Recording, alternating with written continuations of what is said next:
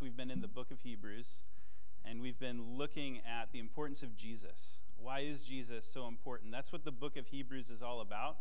Talking about Jesus as the Son of God, as our great high priest. And it has all these different titles for him. And so this morning, we're going to look at a section of Scripture um, that challenges you and me. It challenges us.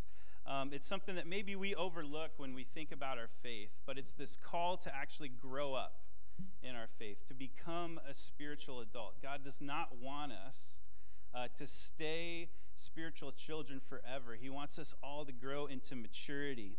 And that's what this passage is talking about. And what it calls out in this church is that this church's growth was stunted somehow that they were dealing with the same things over and over and over again, and they weren't growing into the people that God wanted them to be.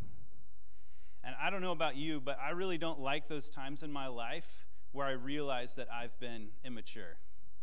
Uh, and it, it, happens. It happens, guys. Uh, early this week, I was in a, in a meeting um, where the room was a little heated. I was actually surprised going into this meeting. It, it, didn't have anything to do with CTK Blaine, okay? It was something different. None of you guys, I'm not going to call anybody out this morning from this stage. Um, but I said some things that I, I thought about later. I was chewing on, like, was that too harsh?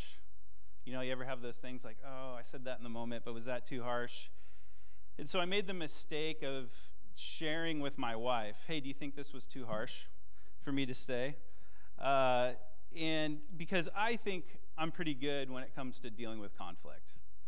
And she's really good at showing me my blind spots. And so she said, actually, actually, sometimes you can be kind of a jerk. It's like, oh, really? Yes, you can get too in your head. You can you can forget about where people are at. You can be insensitive. And I was like, dang, she's right. I can. And uh, that's why I'm married, you know, so that I have someone constantly helping me become more and more of an adult. Because um, I, on my own, I would think, hey, I'm pretty good. But I'm so glad that God gave me a wife to even uh, point out when I think I'm doing good, oh, wait, no, maybe I need to improve in this area. And I still need to grow up. And it was good because I called this person afterward, make sure that everything was okay, and it was. Um, but it was a moment where I was confronted with my own immaturity. And it happens, and I'm sure it happens to you too. It could be um, getting caught gossiping about someone, it could be um, getting caught a, wa- a wave of jealousy or bitterness popping up. It could be, um, oh man, I went back to that vice in my life. I went back to that nasty habit. Whatever it is, we all have these moments where immaturity just kind of pops up in our life. And what Hebrews 5 and 6 show us is that God wants all of us to grow up, all of us to become mature spiritual adults. And this happens through a process called discipleship. We know that word, right? Discipleship. We all know it, it's hard to define but it's this process of becoming a spiritual adult. And in Scripture, our faith journey is called a lot of things. And in nowhere it says it's a cakewalk, right? It doesn't just happen automatically. Um, it's called a race, it's called a fight, the fight of faith. It's something to endure and it's something to grow through.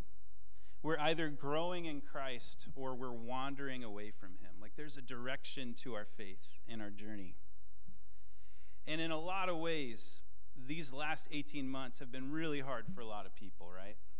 Really hard for the church. A lot of division. And I'm not just talking I'm not talking about our church necessarily, just the church in general. Where people have walked away from the church whether it was because of COVID or politics or whatever, you've seen divisions happen, you've seen people beat each other up online. And then you've also seen a lot of people just get into this kind of blah when everything slowed down. Everything has slowed down. They don't it's not that they are necessarily upset, they just it, there's a lack of motivation. There's a lack of movement. And I don't know where you've landed, but we've all struggled at some point with our faith in these last 18 months as we deal with the crisis around us. And so, church, my challenge to you this morning is let's not let that be our story. Let's be different. Let's be people who stay focused on Jesus and grow in Him. Let's continue to love each other regardless of uh, political stripes or anything like that. Let's be spiritual adults. And that's what we're going to talk about today. And this is where the book of Hebrews really helps us out in chapters 5 and 6. It doesn't just tell us, hey, grow up. It actually gives us a picture of what that looks like. It actually paints for us a picture of what it looks like to grow up in Christ. And so we're going to be in Hebrews 5 11 this morning. And uh, we'll look at Hebrews 5:11 through 14, and then we'll go into chapter 6 later. And this is what it says It says, About this we have much to say, and it is hard to explain, since you have become dull of hearing. For by this time you ought to be teachers. You need someone to teach you again the basic principles of the oracles of God. You need milk, not solid food. For everyone who lives on milk is unskilled in the word of righteousness, since he is a child. But solid food is for the mature, for those who have their powers of discernment trained by constant practice to distinguish good from evil. So, this passage uses strong words to show us what it looks like to be mature in Christ. It gives us a picture of what it looks like to be a spiritual adult. And before we get into that, I just want to say just like in life, like there's a season to be a kid, right? There's a season to be a kid. There's a season to figure things out in your faith. Um, when, when your kids come into the world, you don't expect them to get a job by age five, right? Like, I hope not. Um, but that's kind of the idea is that God gives us that time and that grace to mature, that as we take steps forward, He's cheering for us, just like we do with our kids. Good parents don't overload or overwhelm their kids, and God doesn't do that with us as we grow in Him. He gives us the, the right amount to deal with at one time. So I just want to say that if you're new in your faith, that God meets you with grace and patience. And it's actually our responsibility as a church to come around those who are new in faith and help them to grow with grace and patience um, as we walk with them. At the same time, the writer of Hebrews is talking to Christians who should be adults. He uses the word ought to, should be adults in their faith, and yet they, they seem stuck. They don't seem like they can take steps forward in their faith. They aren't growing they aren't active in their pursuit of Christ, they're passive.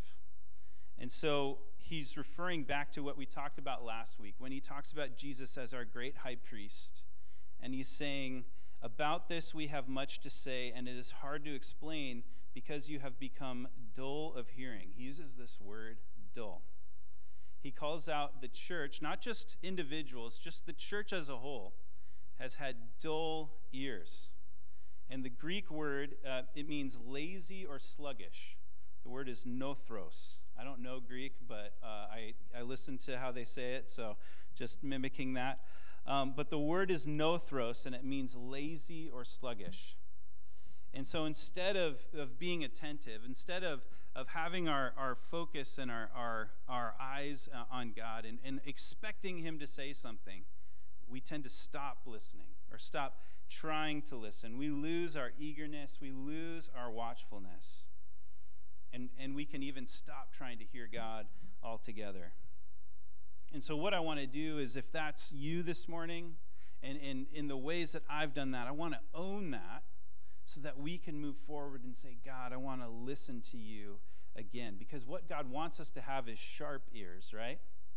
Finely tuned ears that hear Him speak to us that are waiting for Him to speak to us, that want Him to speak to us. We need to make a switch between having dull ears that aren't trying to listen to having sharp ears that are ready to hear what God wants to speak to us. In my scripture reading this week, I was back in Acts, and we've gone through Acts in the beginning of this year, but I just wanted to share this passage with you um, just as a picture of what would it look like for the church to have sharp ears to be attentive to the things of God more than our, our stuff? What if we prioritized listening to the things of God? And this is Acts 4:32, and it's just a beautiful picture. It says, Now the full number of those who believed were of one heart and soul. And no one said that any of the things that belonged to him was his own, but they had everything in common. And with great power, the apostles were giving their testimony to the resurrection of the Lord Jesus, and great grace was upon them all. So, what do you see? You see power, you see movement, you see authority. It goes on to talk about healing. You see people sharing. Uh, you see one heart and one soul. What if we could move forward with one heart and one soul, where we were more attentive to what God wanted to do with us as a whole than our own individual lives? And so that's the challenge is God wants us to have those sharp ears. Because I don't think this describes the church today. I don't think that the picture we see in Acts describes the church today. And I think we're in a season where God actually wants to sharpen our ears, not just individually, but as a whole, so that we would be sensitive to his spirit. That we would be a church that we care more about each other than our stuff. That we would be a church where people come in and experience healing and grace I would love for it to be described of, as our community on our community that God's grace was evident among us all. And in order for that to happen, we need to have sharp ears. And so, what I want to do is, is continue to go into this passage and share five observations on what it looks like to, to be spiritually mature. Um, what this passage teaches, not in the negative, but in the positive what can we learn? What is the picture that we need to have uh, spiritual maturity? And so the first one is this is that maturing Christians act on the truth they hear and receive. That we don't sit on it, but we actually act on it. In Scripture, God is always connecting this. If you learn something, it means you don't just know it up here, but you actually practice it in your life. And that's part of maturity, not just learning the word, but actually doing the things that it says. Of course, we have to start in the word. We have to start seeking God in his word. But then we also have to take the step of putting it into practice, whether that's small or big. It might be a small step, but it's that, that process of practicing what we're learning. Because the frustration that this passage is speaking to is we keep saying the same things, but it's not turning into something you're practicing. So it's, it's, uh, it's calling that out. That God doesn't want you to be in a place where it's just repetitive guilt. He wants you to be in a place where you find freedom of moving forward in your faith. God does not want you to be in a place where you feel that guilt all the time. He wants you to move forward, and it happens with this word called repentance happens with this word called repentance. And repentance is just simply when we agree with God about sin in our lives, things we need to change, things we need God to step into. And it's it's about renewing our minds. It's about changing our mindset. First we thought one way that what I'm doing was acceptable and then we say no, actually what I'm doing is hurtful to me, my family. And that is repentance and it's not just a one-time moment it's a continual process where we choose again and again, I'm actually going to go this direction. Because that's what repentance is it's a change of direction. So, we actually, to be uh, free, we need to also be disciplined, to repent and stay in the direction that God has us on. Um, because it's frustrating. Uh, what this, what this passage speaks to is the frustration of getting stuck in that cycle. And when I was, when I was a recruiter, I had a boss who I loved. He was great because he, he worked really hard and he was really laid back, which I think is a great combo. But one thing about my boss was that he was a little passive aggressive. Um, like one time, and I was, I was having a tough week. I, I was, my, my numbers were down, I was struggling a little bit. And he called me from his office. He's like, Hey, Tyler, I have a question for you. I was like, Okay. Uh, uh, what, what is it? And he said, What's the definition of insanity? And I didn't, never heard this phrase as a 22 year old. It was like, Insanity. Um, why do you need this information, Wade? I don't know. Um, is it not being in your right mind? And he was like, No, no, it's, it's doing the same thing over and over again and expecting a different result. And he just hung up the phone. And I was like, Wait a minute. Was that about me? Was he calling me out? so, passive aggressiveness aside, like, let's not get stuck in those cycles, right? But I was, uh, because that is an exercise in insanity, is, is if we repent of something but we come back to it over and over and over again. That is the definition of insanity. So I tell you that story to say, hey, let's be Christians that fail forward, right? When we make mistakes, let's fail forward. We have all the grace of Jesus in our lives to actually fail forward, to learn from our mistakes, to confess with God and each other, and move forward every day. And we'll talk about the danger of unrepentance in a bit. Um, but, but first, let's go to observation two. Um, maturing Christians disciple others with their words and, more importantly, their lives. So, this is about discipleship. This is about inviting people into friendship in your life.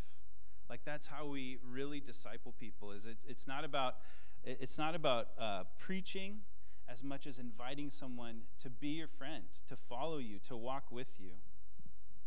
And I, I know that many of us have been in church in years, but we've never been going to church for years, but we've never had someone come along and say, hey, I want to walk with you in this season. Like, I, I, I want to teach you what it means to follow Christ, or I, I want to just be your friend and let's talk. Let's, let's talk about your life and be intentional about the things of God together. And, and I feel blessed that in critical times in my life, I had men who are older than me put their arm around me and say, hey, let's get together. Let's talk. Let's, what are you going through? How can I help? And I wish that all of us could experience that. But we can be that kind of church. We can be a church that decides to put our arms around each other and walks with each other in friendship. That people would learn not just through what we say, but what we do like how we live our lives. Uh, I, I, love um, what Pastor Eugene Peterson said. He said he, he didn't focus on programs in his church because he didn't want discipleship to be depersonalized, right? He, he wanted, he saw discipleship as person to person. And that's really what it is. We teach people person to person personally, investing in each other's lives. I wouldn't even call it a relationship, I would call it friendship. Inviting people into a, an intentional friendship of walking together. Here's the third observation it's this it's that maturing Christians develop the discernment to see things God's way. So, this passage also talks about this word discernment. And it, it says, Solid food is for the mature, for those who have their powers of discernment trained by constant practice to distinguish good from evil. Now, the words that I was drawn to in this scripture were the words constant practice. And I thought, ugh. you know, practice, when we hear that word practice, it's like, oh man, you know, what a drag. Like, if, uh, my favorite NBA players, they said they had to put 10,000 hours in to become good shooters, right? Like, they, they use this phrase constant practice. Like, if we're going to grow in our discernment, that's going to take constant practice, constantly making the right decision in our lives, even when it's hard. And we do this every day. Not every, um, not, not every decision that we, we have to make for Christ is a big decision. It could be a micro decision. It could be what do you do the first thing you what's the first thing you do when you get up in the morning? Right? What do you reach for? What do you reach for? Do you reach for your phone? Do you reach for your computer? Or you reach for God's word?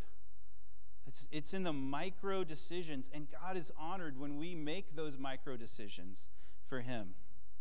So it's just putting into practice distinguishing good from evil. It's putting into all, practicing choosing good in everything you do.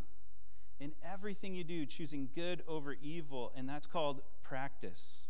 Our faith grows through practice, our discernment grows through practice. Jesus said this He said, He who is faithful with little will also be faithful with much. Right? So we have an opportunity every day to practice our faith, to practice our trust in God.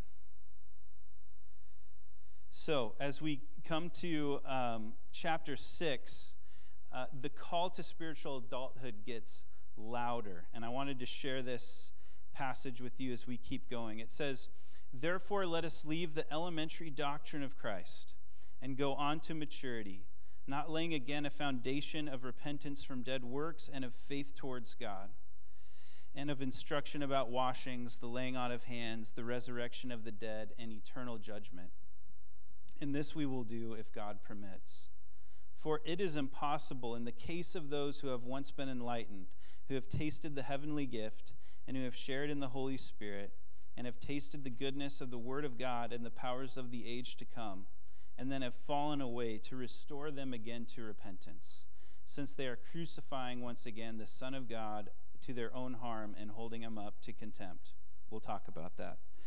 For the land, for land that has drunk the rain that often falls on it, and produces a crop useful to those for whose sake it is cultivated, receives a blessing from God. But if it bears thorns and thistles, it is worthless and near to being cursed, and its end is to be burned. Though we speak in this way, yet in your case, beloved, we feel sure of better things, things that belong to salvation. For God is not unjust so as to overlook your work and the love that you have shown for his name in serving the saints as you still do. And we desire each one of you to show the same earnestness and have the full assurance of hope until the end, so that you may not be sluggish, but imitators of those who through faith and patience inherit the promises. So there's a lot there, and we're not going to cover every little part of it. But what it's saying is that us moving forward is absolutely critical us becoming adults is absolutely critical that that we're called not to just keep going to the same place laying the same foundation over and over and over again but actually build the house once you have that foundation set build the house don't be stuck on the cycle of of of struggling with the same things but god wants you so badly to be able to surrender those things once and for all and begin to build the house of faith moving forward. And I want to talk about this passage. That this chapter 6 is actually a passage that has freaked a lot of people out for a long time. Because a lot of people think that it's saying, if I mess up, then God's done with me. If, if I mess up, then God is done with me. And I want to just share something that Charles Spurgeon said about this passage. He said, There's a big difference between falling and falling away. This passage specifically talks about falling away. We all fall at t- we all fall at times in our walk with Christ. We all fall. We all fail in our walk with Christ. But we we come back to God's grace and we move forward. Now I just want to tell you that's not what this passage is talking about. This passage is talking about falling away, which is entirely rejecting Christ. Which is saying experiencing all the good that Jesus has given you and then rejecting it completely. And it's hard for me to imagine someone who has experienced all the goodness of God, who's experienced the Holy Spirit, who has received Jesus to come to a point in their life where they entirely reject that. I don't, I'm not saying it doesn't happen. What I'm saying is it's difficult. More likely, we fall and we look to Jesus to help pick us up, right? And, and so the, the, the author of Hebrews, I think, is just giving us this hypothetical situation of falling away instead of falling. Falling away is entirely rejecting Christ. Falling is, is needing Jesus to pick you back up. But the, the truth is, the Bible talks about endurance, and that's what we need. We need endurance. We need to press on even when things are difficult. And I want to just look at this passage because it concludes with, with an encouragement and a prayer. He, he, he's not saying that this is that church, that they've fallen away. He's saying, We are actually sure of better things about you. Their outlook is positive. And so the encouragement and the prayer, they're the last two observations. This is uh, the encouragement. Maturing Christians trust that God sees them even if others don't. God does not overlook you. God does not overlook the good that you are doing, the love that you're loving people with, the, the ways that you pray for people, the ways that you serve people. Some of us feel overlooked at times, but God does not overlook you. People might overlook you, but God will never overlook you. I just wanted to share this, uh, what Jesus says in Matthew 6. He says, Thus, when you give to the needy, sound no trumpet before you, as the hypocrites do in the synagogues and in the streets, that they may be praised by others. Truly, I say to you, they've received their reward. But when you give to the needy, do not let your left hand know what your right hand is doing, so that your giving may be in secret. And your Father who sees in secret will reward you. This is maturity, living with that confidence that God sees you, even when you feel like nobody else does. Living with, with, it, with that confidence that God sees you and knows you and understands you and sees the good, even when others are missing it. Jesus is saying, keep the gifts a secret. Learn to, learn to just look for God's approval, not man's approval. And I got to tell you, so I've led a nonprofit and I've led a church. And the temptation to want to broadcast all the good things you're doing is pretty heavy at times, right? Because you want people to see it. You want people to get excited about it. But what if Jesus is saying, don't worry about it? Don't worry about who sees you and who doesn't, because I see you. I see you, and, and that's the approval that we should be after God's approval. Here's the last observation as we close maturing Christians live with both God given urgency and peace. They seem like two different things urgency and peace. But they're not, they're related. Uh, God, um, we, we see that the prayer at the end of this passage is that we would be earnest in, in seeking Jesus yet at the same time be fully assured. So we are we are earnestly seeking Jesus. We have all of our passion and, and, and desire set on him, yet at the same time, we know we're not trying to earn anything. We know Jesus has done everything, uh, everything we need to be saved. We, we're counting all of that. And so we live with peace. We live with peace and urgency. Urgency because time is short. Urgency because the kingdom is now and people need to know about this Jesus. And so we live with the peace of Christ, um, knowing that like we're healthiest when we are at rest with God, when we are completely confident in His work, but we're also available to people, right? We're also available to help others find Him as well. And so we have an opportunity to do that. Think about the people that you connect with every day, whether it's at work or your family. Who are the people that God has given you, relationships that God has given you to steward for Him? This is not about finding out all your weaknesses and pinpointing those and making you feel small. This is about making Jesus really, really big in your life. You serve a big, big God a very capable God, a God who loves you, and a Savior who died for you and loves you and provides you with abundant grace so that you can move forward and at times fail forward. So that's my challenge to you today. Do you it, are you ready to chase after this Jesus that he might work on you and mature you? Jesus said that he's the way, the truth, and the life. Are you ready to give it all for that way? To grow in the truth and to experience his life. That's maturity. Let's pray. God, we, uh, Lord, I just come before you this morning and on behalf of, uh, of all of us, God, and ask you to help us grow in the areas where you want us to grow. Lord, help us to take steps forward, whether they're big or small. Lord, each person in this room knows the step that they need to take.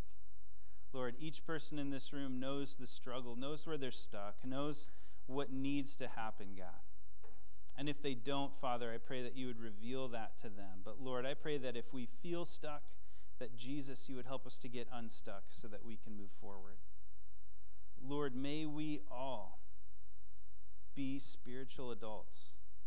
Would you show us what we need to do to get there? In Jesus' name, amen.